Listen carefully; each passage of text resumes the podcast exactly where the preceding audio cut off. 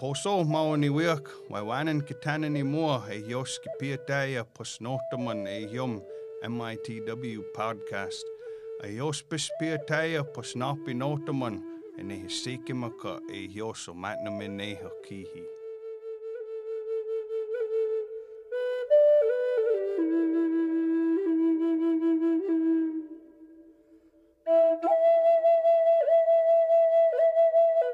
Welcome to the Menominee Indian Tribe of Wisconsin podcast. We are your hosts, Gary Dodge. and Sheena Wapus. On this episode, we are, as usual, joined by Gas Vaughn Bowles, and he is the Public Information Officer for the Incident Command Center for the Menominee Indian Tribe of Wisconsin, and he is here to answer some of our COVID 19 questions. Um, I would like to remind everyone that we welcome community questions or topic suggestions, um, and re- we request that you send those to us um, at podcast at mitw.org. All right, first question is uh what is the number that surrounding counties need to reach before we start to shut down again? Um, we've seen num- the number of cases in Shawano County getting higher.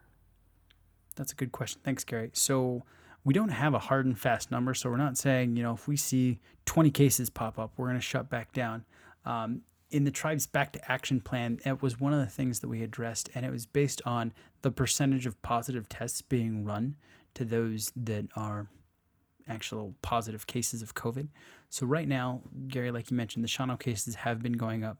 However, the number of positive cases have been below that threshold. It's about 10% and stuff is what we're looking at for number tested positive. So as long as the ratio of people being tested is still below that 10%, we're not too worried about pulling the tribe's uh, employment and, and economy back and, and moving back to our phase one where everyone's working remotely again. So right now we're still at a phase two capacity where we can have, you know, half of our employees on site and we can still access the buildings by appointment.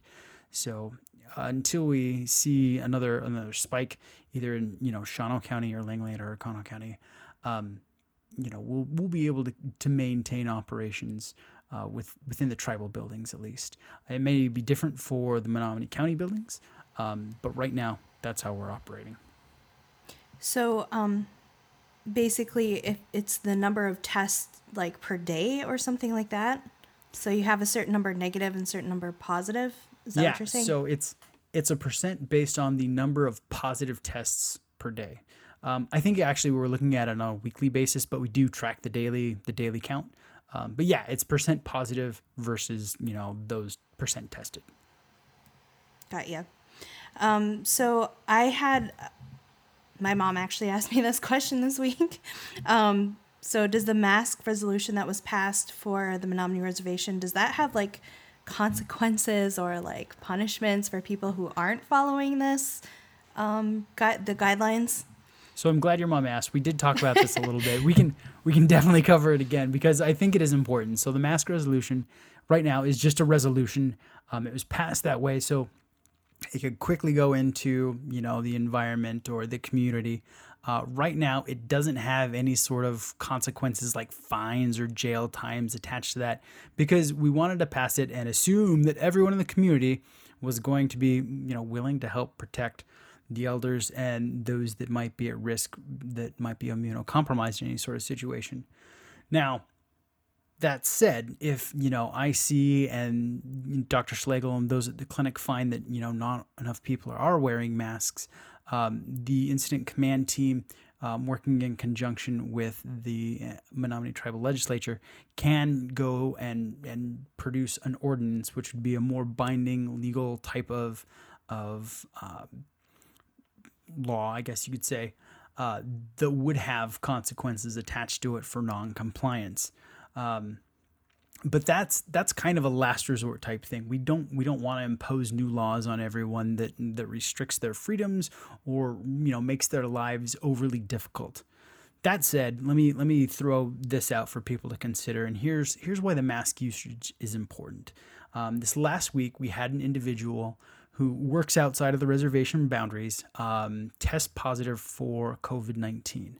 They also live with a couple elderly relatives um, who, incidentally, were infected as well. Uh, there is a period before um, symptoms show up.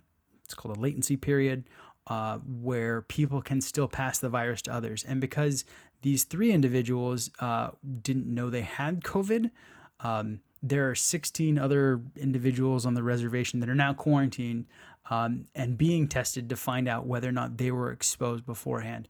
So, bringing that back to mask usage, the masks uh, have been have been shown to cut down on the spread of disease. Um, there are studies out there where you know mask usage, like continual mask usage, um, of specific types of masks aren't great for people um, because it can increase the amount of CO2 they're breathing uh, and also can you know trap viral particles within the mask. But those are are kind of rare, and it's it's better for individuals to be using those um, so they expose fewer people within the community to the virus. And so we'd really like to encourage you all to use masks, especially when you're out and about, um, so we don't accidentally or randomly expose, you know, someone who might be at a higher risk level, one of our seniors or those with, you know, underlying health conditions. So there aren't consequences, but please be kind to others right now. All right. Um, if the numbers in the surrounding counties keep climbing, is there a possibility the tribe will close its borders as um, other tribes in the nation have done? So Wisconsin has a different arrangement legally with um, with its tribes than some of the other uh, Native American and Indigenous peoples do um, with theirs. From what I understand, technically the tribe isn't allowed to close down any state highways, um, and so we couldn't fully close off the reservation. Um, that said, I did contact our legal department about that. Um, we're still trying to get concrete answers for you. If you'd like, we can bring this up again.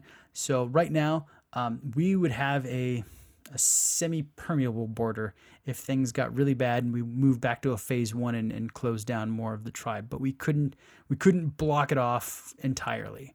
So at this point, the answer is no. So I've seen this argument quite a bit online. um, so is it true that the actual number of coronavirus cases aren't getting higher? It's just the fact that we are testing more. So that's an interesting question, and I gotta I gotta tackle it from two sides. Okay. Um, are we testing more? Yes, we are testing more. Are we finding more positive cases because of it? Yes, we are. That said, is is it because we're just finding more? Not necessarily. The virus is out in the wild and it is spreading. So there are more people contracting the virus. Mm-hmm. That said, if you look at our testing, um, on like um, Wisconsin uh, Department of Health, they have a specific website where they track this. the The number of total cases has gone up, kind of in in, in a linear direction. It's basically a straight line. That's not how viruses spread in real life. Um, mm-hmm. If they have what's called an R naught value, of more than one. R naught is the number of people that can get infected.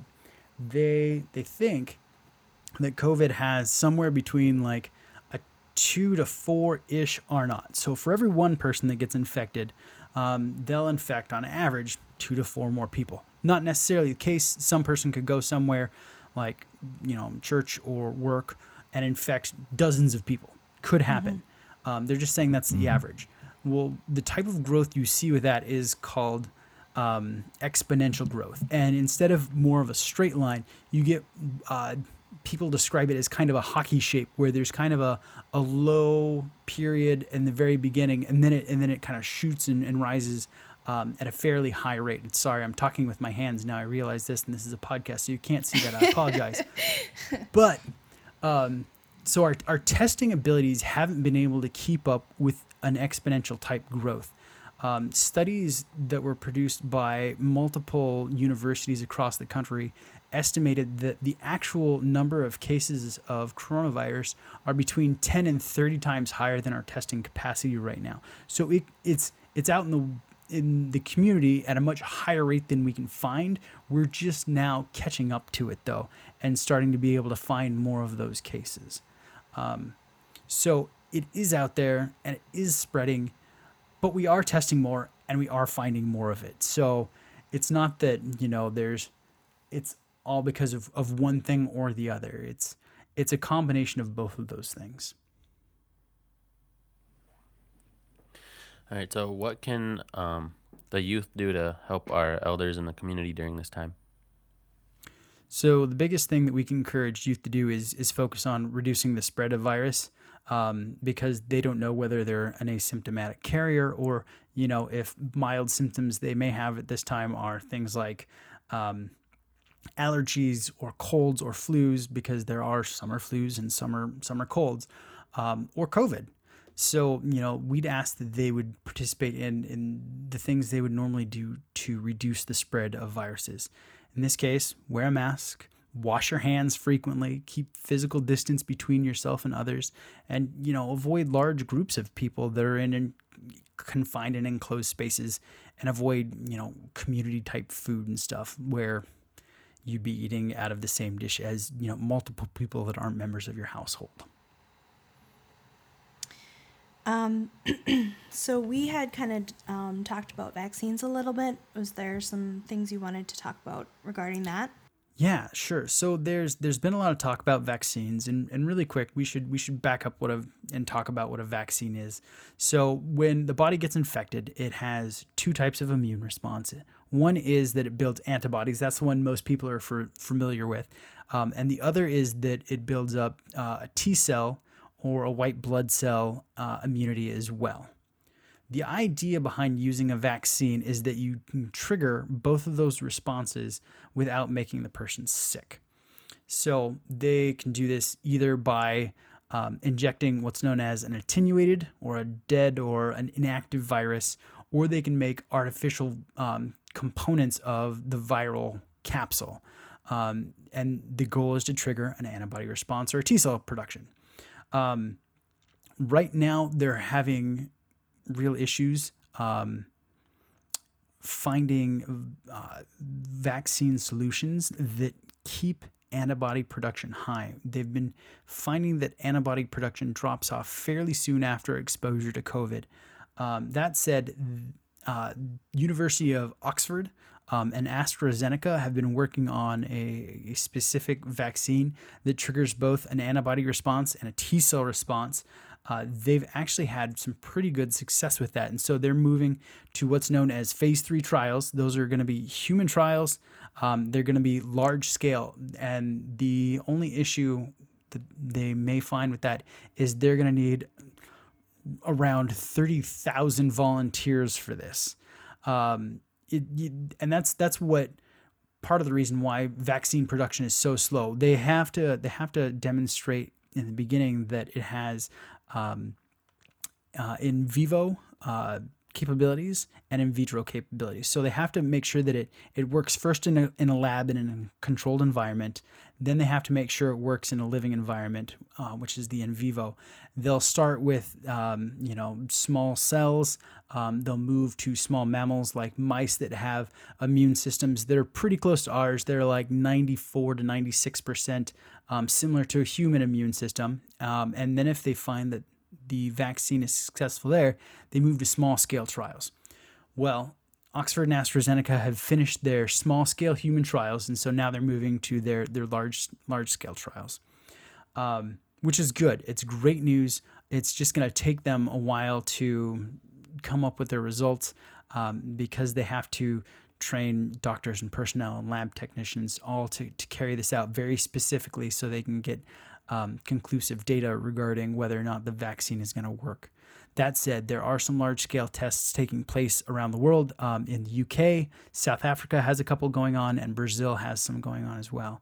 Um, Israel has also made um, some very good progress in developing various vaccines. Um, and the United States has put uh, it looks like three billion dollars into COVID vaccine development right now. So they're they're making a big push to make that happen. Um, but because the large scale test takes so long, it's looking like the vaccines won't be ready until about 2021 at the earliest. So that said, they're making progress, um, but it's going to take time because science takes time. So just a, an update on that. So the large scale um, trials is that basically the last step then? Yeah, usually it is. Um, we're, we're pretty close to it. They there may be um, additional need for peer review where other doctors um, and laboratories go back and be like, let's see if we can reproduce their results. Um, but in in the most cases, when they move to large scale testing or, or third phase testing, um, that means they're pretty close to production. So in depending on the type of vaccine they're making, sometimes there's a fourth and fifth trial afterwards. Um, but the fact that they've reached this point is is you know tremendously good news for not just our country but the world. I think. Thanks for the update, Vaughn. Yeah, you bet. Thanks for having me back, guys. All right. Is there anything else you'd like to add? Be safe, be healthy. You know, um, get some vitamin D that actually has been proven to help fight off the coronavirus. So get some sunshine and enjoy some time outside with family.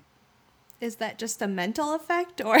no, no, that's that's an actual thing. Um, yeah, so vitamin D uh, is is one of the the vitamins that helps regulate your immune system, and if you have too low of uh, levels, it actually stunts your body's system to fight off viruses. So yes, getting out and getting sunshine um, helps your immune system. It's also been found to help um, your your eyes um, which is a science I don't totally understand. Don't stare at the sun, everyone. I'm not saying that, but uh, it does it does help your vision as well to get outside for a while. Oh wow! Well, that's Yeah. cool. And now I have an excuse. Yes, exactly. Okay, um, for listening to the Menominee Indian Tribe of Wisconsin podcast. You can find us on Apple Podcasts, Spotify, and Stitcher. You can also listen to the podcast on menominee-nsn.gov under the Community tab and keep up to date by following us on Facebook at MITW Podcast. Um, and as I mentioned before, we are doing weekly uh, episodes with Vaughn, and we do want you to send your questions and topic suggestions into us so we can talk about them with him. So um, please send those to us via email at podcast at mitw.org.